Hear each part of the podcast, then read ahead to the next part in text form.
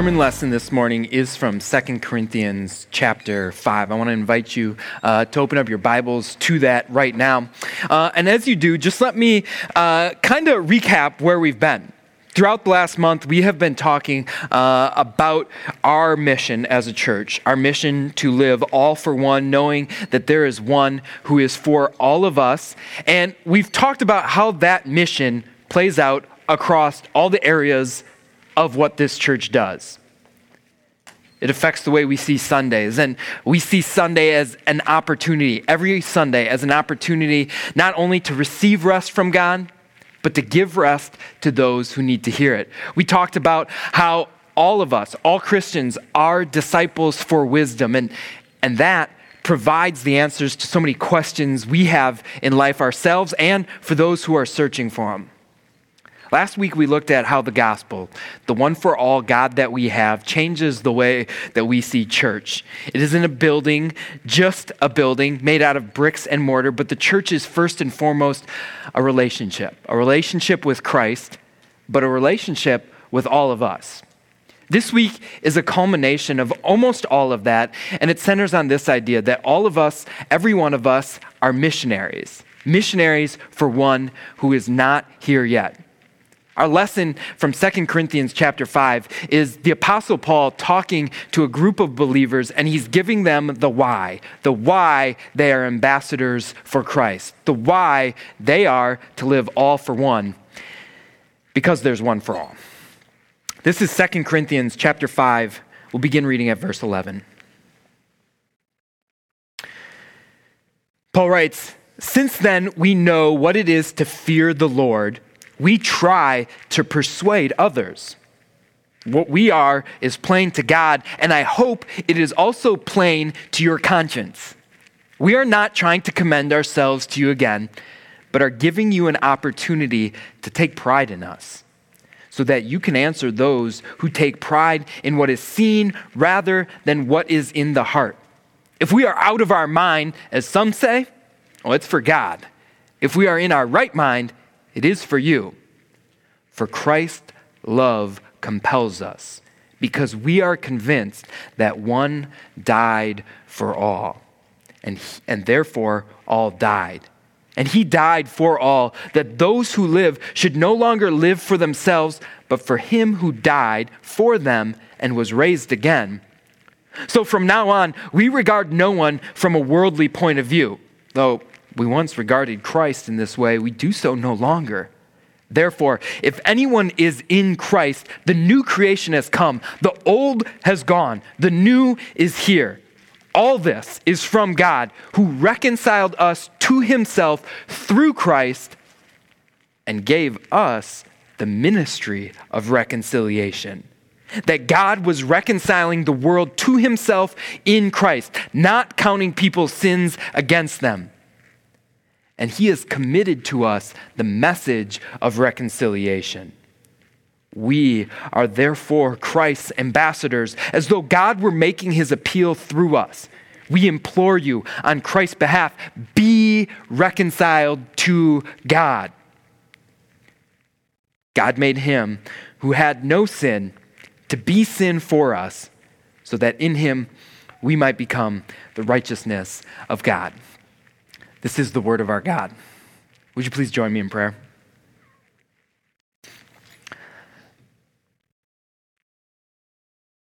Lord, may the words of my mouth and the meditation of all of our hearts be pleasing in your sight.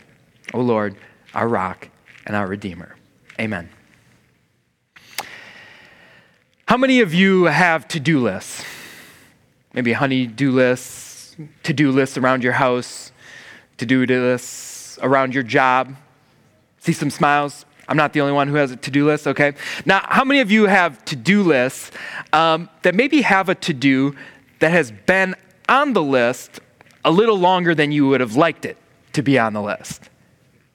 All right, some smiles, some nods. All right. How many of you, or for how many of you, is that thing on your to do list um, a bit intimidating? You look at that to do, and it's not because it's a difficult thing. It's not because it's a hard task or a scary task, but it's a bit intimidating just because it's been on that list for so long. And now this thing that's relatively small has grown to be this big thing amongst so many other to dos that's just kind of overwhelming. Please tell me I'm not the only one. You have some to dos like that? All right. This image is the single source of consternation and procrastination in my entire life. What is it? Well, let me tell you this story. When our son Julian was beginning to crawl and learning to walk, he liked to go around to things like most infants, toddlers do, and pull himself up. One day he got into our bathroom and he grabbed a hold of the um, toilet paper dispenser, the toilet paper holder, and he pulled himself up. And then from just a few feet away, I watched him as he gripped it with all of his baby strength and started to rock back and forth, forward and backwards. And before I could get there, he gripped it and tore the thing right off the wall. I wasn't sure if I should be mad if I should be impressed for what he did. But I was frustrated, and out came my to do list. And on my phone, I added Matt, paint the bathroom wall, and fix the toilet paper dispenser. Now, that was a couple months ago. Uh, and some of you are nodding because you've been in my bathroom and you've seen this there. And at first, it started out that I didn't fix this, and I just went and got our freestanding toilet paper dispenser. Don't worry, we didn't go without. And I thought to myself, you know, I'm just too busy to fix this right now. That excuse worked for a little while. And then it was clear that I was just too lazy to fix this right now. And then something kind of crazy happened. Excuses came really easy to come by. One day I decided I'm going to fix this, but then I noticed, oh, we're all, all out of spackle. So, guess that's got to wait till another day until I fix this. Then that got fixed. And I thought, you know what? I'm going to go fix it today. I'm going to start by painting it. And then I noticed that all of our rollers and the roll brushes were gone. And so I got to go pick some more of those up. But not today. I'm going to put it off for another day. And over the course of time, what happened was this relatively small eyesore in my house actually became a rather large source of guilt in my life. Every time I walked into my bathroom, I saw it and I was reminded that I haven't done that yet and I felt bad. Every time I looked at my to do list, I saw that there was just one more thing on there that I didn't do or couldn't do or didn't have enough time to do, and I felt guilty and I felt kind of ashamed. And over the course of time, what has happened is this small thing has snowballed into a rather big deal in my life. This last week, as I thought about this sermon message, I realized just how much guilt this little paint spot in my bathroom brings to my life. And you know what?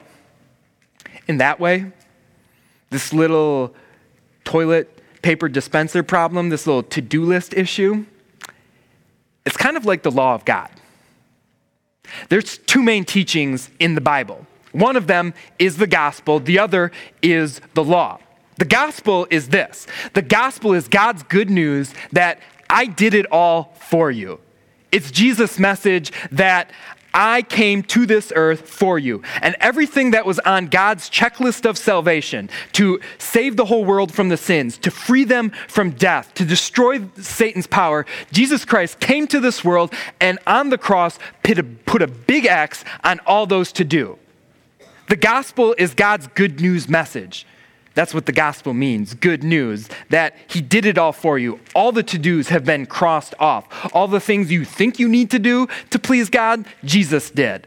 All of the guilt and the shame and the sorrow that you feel for doing things that God don't, didn't like and doesn't like, Jesus removed those. That's the gospel. What's the law? Well, the law is God's to do list for you and me. It tells us what to do and what not to do to live a God pleasing life. And hear this the law is not a bad thing, the law is actually a good thing. I mean, the law kind of works like a mirror. It shows you if there's something stuck right here in your teeth. In the same way, you wouldn't want to walk out in life without knowing there's something in your teeth and you could remove it. The law shows you when there's a sin stuck in your life and is there and is ugly and displeasing to God so that you can remove it. The law kind of works like bumper rails in a bowling alley so that you can throw the ball, your ball, down this lane of life and it won't go in the gutter. The law is there to redirect you so that you are always headed down the right path, pleasing God, living a life that gives glory to Him. The law is a good thing. It's kind of like a compass that shows you where you should go in life. If you get lost in the woods, the forest of this life, it shows you the, the way to go. It shows you and points you to Christ. The law is a very good thing. The law doesn't contribute to your salvation, the law doesn't get you closer to God. What the law does do is tell you some to dos, some things you can do to live a good life, a God pleasing life that gives glory to Him. But the law can be misused. Actually, the law can be misused and abused. Do you know the number one way that the law is misused? It's when the law is used without the gospel. It's when the law is used and there is no good news that Jesus did it all for you next to the law. You want to know what's sad? Is that Christians, Christian parents, Christian pastors, and churches often misuse the law the most. They misuse the law when they use the law to show you all of the things you are not and have not and could not be or do, and puts a light on everything you haven't done and never shines a light on the cross of Christ and shows you that He did it all for you.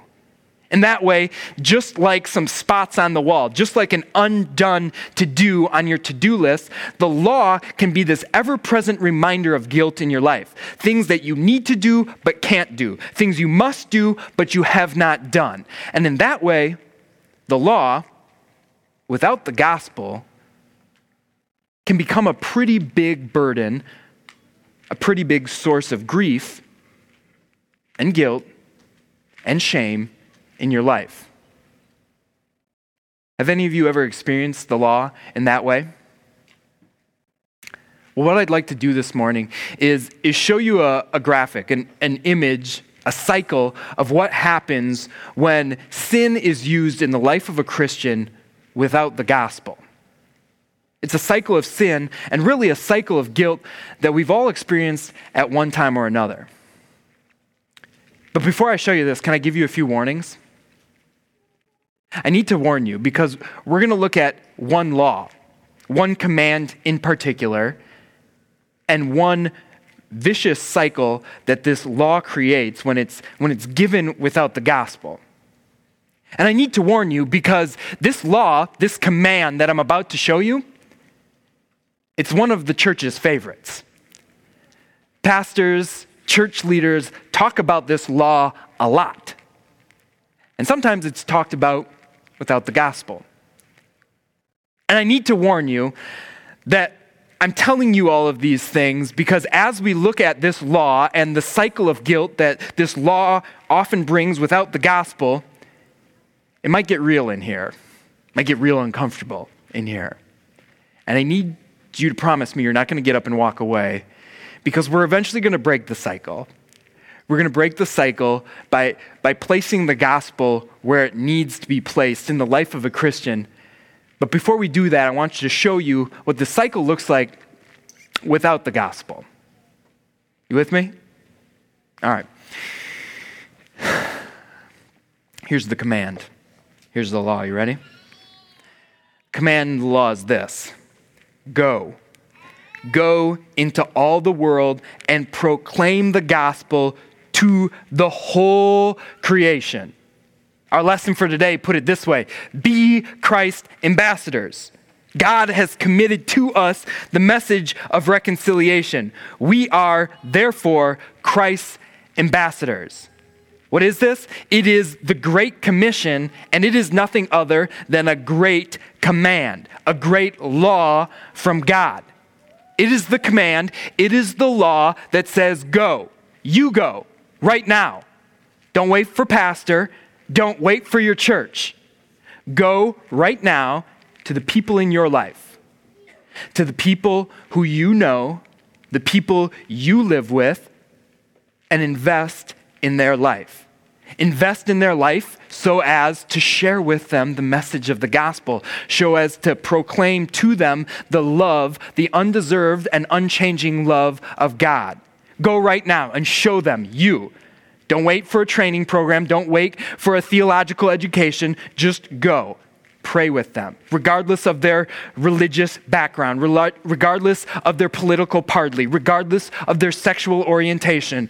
Go be with them and show them what someone who has the heart of Jesus Christ looks like. Demonstrate through your words love, joy, peace, patience, kindness, and goodness. This is the command. It is to go and share the gospel. And oftentimes we hear this at church, right? We hear this command a lot, and maybe especially at this church, a mission church. And we hear that, and it's a good thing, right? It's talking about the gospel. It's talking about our role in sharing some good news. And we so say, I'm a can do Christian. I'm going to go do that. Let me ask you, how are you doing at carrying out that law, that command in your life? How well are you being an ambassador, a spokesperson who uses their mouth, who uses their lives to be the mouthpiece of God? This is the part where it might get kind of real.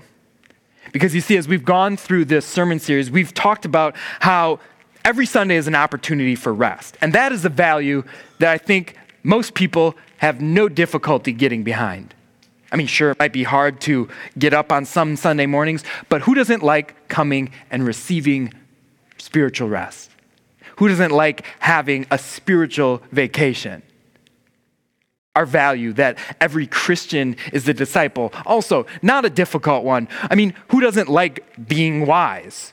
Who doesn't like growing in wisdom? And sure, it might be a bit of a difficult task to make it a habit to connect myself to Christ on a daily, regular occasion, but it's not that hard. Then last week we looked at this. We looked at the idea that church is not just about bricks and buildings and boards and mortar, it's about relationships. that's a challenging idea. That's a hard idea because that might not be the church that you grew up in. That might take something that all of us have, but not in abundance, and that's time given to people. But again, it, it might be tough, but not impossible because, well, the people in my group, in my community, I like them, they go to my church. But this one, everyone a missionary for one. Well, that's not just tough, that's almost impossible. I mean, you may want to be a person who goes and shares your faith in your neighborhood and in your office. But then something or some things come up. You might hear about your friends, your friends who are all star Christians who can go to Starbucks and pray with the person they're sitting next to, or go out to eat at a restaurant and strike up a spiritual conversation with the person serving their food, and you think to yourself, that's just not me. I, don't even think about those things. I just think about my latte. You might be someone who goes to your son or daughter's soccer event or musical performance, and you sit next to another parent who you know, who you know is living a life without hope or the freedom of the gospel, and you think, I want to share it with them, but at the same time, I don't want to be rejected. I don't want to be the person who, you know, always is being obnoxious about their faith. And so you just stay to the safe things, the weather, your kids, and you never talk about Jesus. Maybe there's someone in your neighborhood, someone who might live just feet from your doorstep, who you want to share Christ with, but you think, I just don't know enough. I'm going to mess it up. I don't want to be that person, that guy, that girl who's always sharing my faith and inviting people to church, and it's never appropriate. And so you don't. And then can do Christians turn into, let's call it what it is, command breaker Christians. And then we hear the law, right? We hear the law, which serves as a mirror in our life, and we see that Christ actually gives commands and says, Whoever is ashamed of men, I'll be ashamed of them before my Father. We hear his command and we feel his law whenever he says, People, Christians who are lukewarm, who are unenthusiastic and unresponsive about the gospel, I'm going to chew them up and spit them out on the last day. And that law seen through the lens of other laws, go, proclaim the gospel, leaves can do Christians who figure out their command breaker Christians to feel a whole lot like convicted Christians. People who feel an awful lot of guilt and shame for not doing the things that God's law tells them to do. But we hear the gospel, right? And then we hear the command to go give the gospel. And so the cycle starts all over again. We, we come to church and we go, okay, I can do this. I can be a Christian who shares my faith. But then it's the same song, it's the second verse. You don't. It's the same law that presses down on you and you feel guilty, you feel bad for not being a missionary, for not being an ambassador of Christ, for neglecting, rejecting that calling that God has given you, and you feel guilty once again. And the cycle continues on and on. And as if sharing the gospel isn't hard enough, you come to church, and it's often the pastor, it's often the place that's supposed to be rest, telling you, go, share the gospel. And you say, That's great, preacher man, but all this preaching at me actually doesn't help me share the gospel. And this isn't what your pastor looks like, so let me just change it. There. But I put this up there for a reason. Because let me confess that I'm guilty of misusing the law. That I and myself, on behalf of this church, I think have from time to time been guilty of abusing the law and using it in such a way that it's kind of like this it's kind of like a club where it swung around back and forth, poked and prodded at people, maybe even beat over the head of people to go, go, go, live all for one. And this doesn't change the hearts of anybody. This doesn't inspire anybody to actually go and do it because you're caught up in this cycle of sin, not obeying the law God gave, and guilt that the law produces. And eventually, you just feel like there's no way out. And so I'm sorry. Very seriously and very humbly, I apologize for misusing the law. I think it's no wonder that oftentimes Christians, churches, pastors get caught up in this cycle and, and all of a sudden can do Christians become careless Christians and they just walk away. Not from their church, not from their God, not from their pastor, but they walk away from this command. This good command to go and share Christ and not because they hate people or they hate God or they hate the church. They just can't see any other way out of this cycle and sin and guilt. So at least if I don't do it, I don't have to feel the burden and the weight of not doing or not trying to do something I just can't do. You ever experienced that? The law as a club. Maybe it's about another, another command of God's, but I think oftentimes the church this pastor uses the law to go and share the gospel without the gospel. Oh, sure, gospel's in the command, go and share it, but the gospel's missing from this cycle in a very important way. This past week, as I, as I thought about this last value that we're talking about, being missionaries for Christ, being his ambassadors, I thought to myself, how can I share it? How can I share that command? How can I share this value in a way that doesn't already give more guilt? Because I'm going to be honest with you, I feel guilty. I feel ashamed that I don't do it more, that I don't do it better. And I love you. I've gotten to know you as your pastor, as your partner in God's mission field, and I see it. I see it when I look at your eyes and, and encourage you to live all for one, that sometimes there's this distant look of discouragement. And so, how, how can we talk about being missionaries? How can we talk about being Christ ambassadors in a way that doesn't induce any more guilt than there already is? Well, I'm thankful that God's word answers that question. I'm very, very glad that God's word shows us the answer to that question. I'm wondering if you will kind of hit reset with me. Hit a restart as we look at our mission to go and live all for one and just back up back up and look to God's gospel, to look at God's word and see the way that God's word talks about this mission, talks about this high and noble calling to be his ambassadors, and maybe just look at the way scripture talks about it as the way and the model and the motive for how we talk about it. Would you read this section of our gospel lesson, excuse me, of our sermon lesson with me? It's from Second Corinthians chapter 5 and I'm hoping you'll read these six verses with me. For Christ's love compels us, because we are convinced that one died for all, and therefore all died.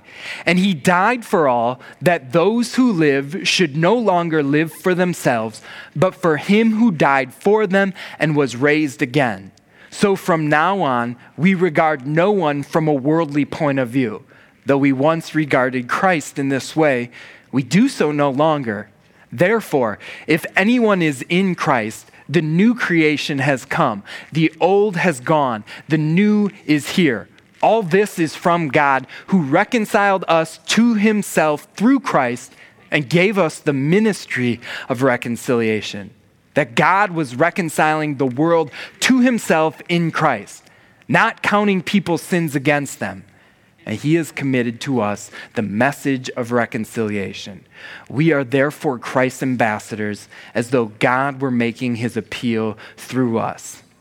This is how God's word talks about our calling to be his ambassadors. You could talk about it like this. You could talk about it where you just look at the law. No longer live for yourself. Don't do that. Don't regard anyone from a worldly point of view. Christ gave us the ministry of reconciliation. You could talk about it with the red letter of the law. God has committed us the message of reconciliation. We are his ambassadors. Be that. But if you only did that, it would leave you feeling guilty for all the times you do live for yourself, all the times you forsake your job as his ambassador and so that's not how Scripture talks about it.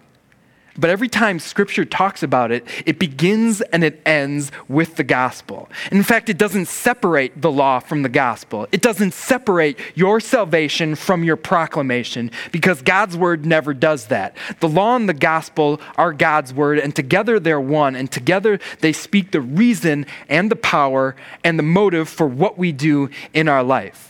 God's word talks about our job as his ambassadors, beginning with the gospel. He says this Christ's love compels us because we are convinced that one died for all, and therefore all died. He died for all and was raised again. There is one who lived for you.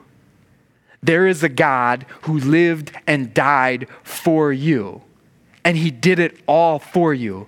and he rose again from the dead so that you would never again have to feel the weight of guilt, the weight of sin, the weight of condemnation in your life. And what's more, if anyone is in Christ, the new creation has come. The old is gone, the new is here. In your baptism, all sin, all guilt, all shame has been washed away. The old you is dead and gone, and the new you is here. The new year, the new you has been brought forth to live a new life. A life that is done away with anything in the past, that is done away with anything that desires and needs and wants to have to check lists off of a to do list to achieve salvation. God did it for you.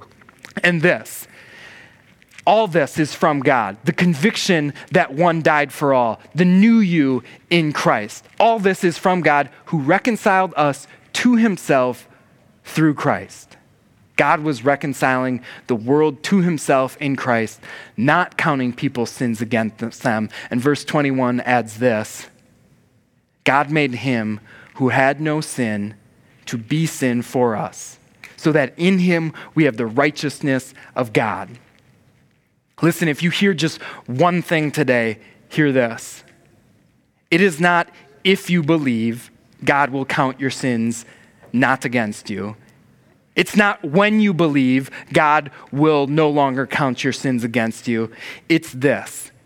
In Christ, God is right now not counting your sins against you through Christ and in Christ, he has reconciled you to himself and no longer counts a single one of your sins. Believe this. That's the gospel. That's the message, the message of good news that Christ ties inseparably to the proclamation of the gospel. God never separates the law from the gospel, but he always puts them together. And that's our big idea for today that your salvation in Christ is inseparably tied to your proclamation of Christ in life.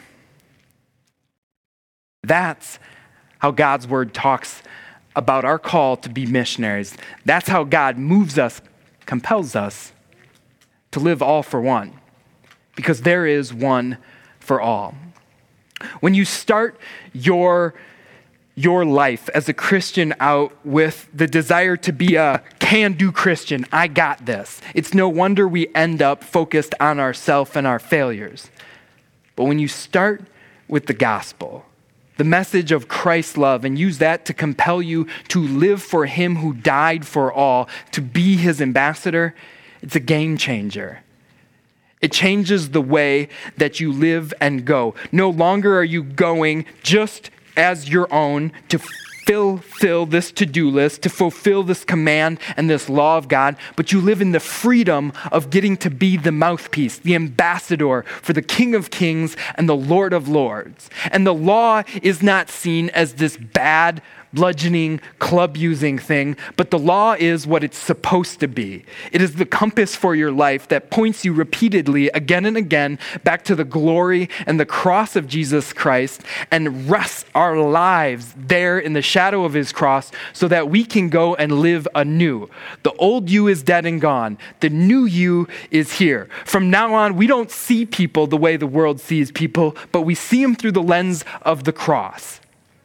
We see them through the gospel.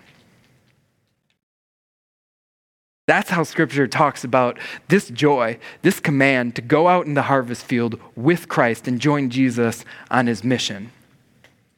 Can I tell you about one Christian who really tied that message of proclamation and the message of salvation together inseparably in his life?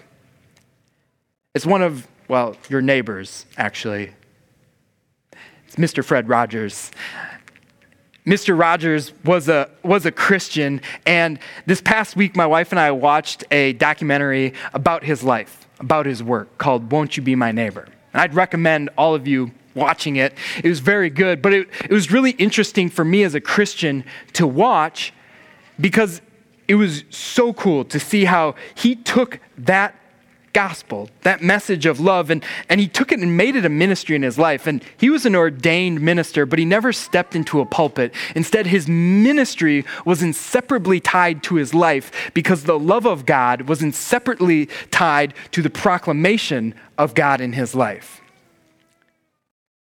One of the most moving pieces of the documentary came at the end, and it, it didn't come in the form of a clip from the from the loving TV show that many of us grew up watching, but it actually came from a commencement speech that Mr. Rogers gave at Dartmouth College in 2002.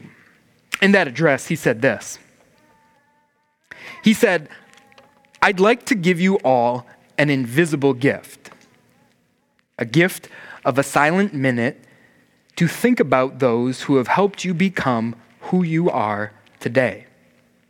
Some of them may be here right now. Some of them may be far away. Some, like my astronomy professor, may even be in heaven. But wherever they are, if they've loved you and encouraged you and wanted what's best for you in life, I feel like you deserve quiet time on this special occasion to devote some thoughts to them. So let's just take a minute in honor of those who have cared about us all along the way. One silent minute. Think about that as a Christian, as someone who is here completely because of another, first and foremost, Christ. But also, think about it this way all of us are here because there is someone. There is someone, or maybe a couple people in your life who lived all for you, knowing that there is one who lived and died for them. There is someone in your life who is compelled by Christ's love to live not for themselves, but for Him and also you. And that person loved you, and that person encouraged you, and that person has cared not just about your life here on this earth, but they cared enough about you that they thought about your life in eternity. And so they shared Jesus with you. I told you it's going to get real because here's what I'm going to ask you to do take a minute, a full minute, a silent minute, and think about who that person is. Maybe it's your parents. Maybe it's your spouse. Maybe it's someone sitting next to you, a friend. You have a blank space at the bottom of your sermon guide, and I want to encourage you and challenge you to write down their name and think about this. Who, who is that person for you? And what does that person mean to you? And what would it be like if that person didn't live for you?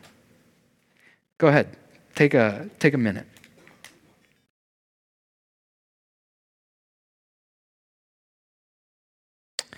That's one minute. Who was that person for you? What does that person mean to you? Maybe some of you know where I'm going with this. Ultimately, who are you going to be that person for? Because it doesn't require a special knowledge set. It doesn't require a theological degree.